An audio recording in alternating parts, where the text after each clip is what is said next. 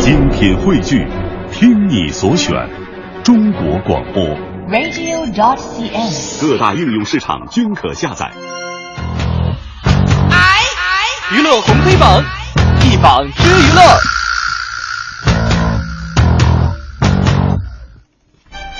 娱乐红黑榜一榜之娱乐，我们先来看看今天黑榜的第一条上榜的这个人，叫做王思聪啊。王思聪为了批判雷军而致歉，说了下次需要翻译，你可以私信我。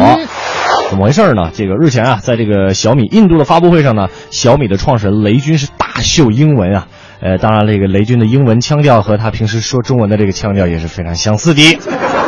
啊，那王思聪呢，在微博转发了雷军的微博，并且吐槽说：“哎呦，其实英语不好，企业家我真欠欠你们，就干脆别出国丢这个脸了。”不过之后在今天早上呢，王思聪又发微博改口道歉，写道说：“啊，对于昨天晚上关于雷布斯的微博致歉，毕竟上一代的企业家没有我们这代人的条件。雷总 you OK？下次如果你需要翻译的话，可以私信我。”真是这不消停啊！嗯这王思聪这真是的，三天两头非得折腾一下才舒服。前两天没没动静了，是不是？这两天一出来就就直接上我们黑榜。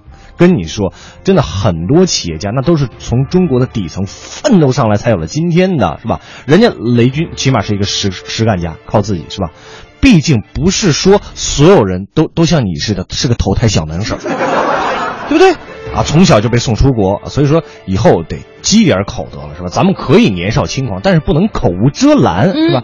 国外读了那么多年的书，那教育教育干嘛用的？education，这得是有用的，是吧？所以我觉得这些也要再给我们的那那些那个王思聪啊粉丝也得是给你们敲一个警钟，是吧？这都是坏孩子打哪儿来的？嗯，都是你们给惯的，是吧？别别太把自己当回事儿。你是大艺术家，你真心创作的爱无价。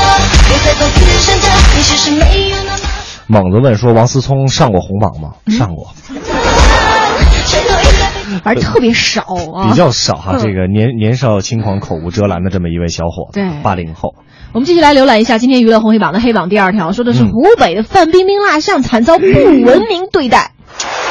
说为了吸引更多客户啊，湖北一嗯楼盘的销售商摆出了多个不同造型的范冰冰的蜡像，哦但令人非常气愤的是，这些蜡像却惨遭这个观众的不文明对待。嗯比如说，其中有一名男子啊，竟然当场把这个范冰冰蜡像的这个连衣裙的上半身扯下来了啊，就呈现出一个十分不雅的一个状态。还摸着这个蜡像范冰冰的身体的某个部位开心自拍。还有人啊，就对着这个蜡像的嘴唇亲吻。嗯嗯这场面简直是不堪入目啊！呃，那不过呢，这些不文明的现象随后呢，立刻是被保安呵斥住了。所以我们今天给他上了个黑榜。对你说这世界究竟怎么了哈？你们是怎么想到就这些人这么做的没底线、没节操？就我我们看着。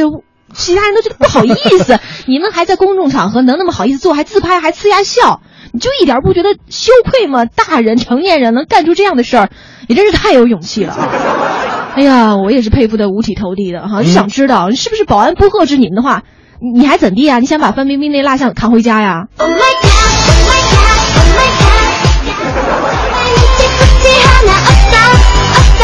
我看完这照片，我觉得也确实挺尴尬的哈。是不是就已经醉了？怎么怎么说呢？可能他们都单身吧。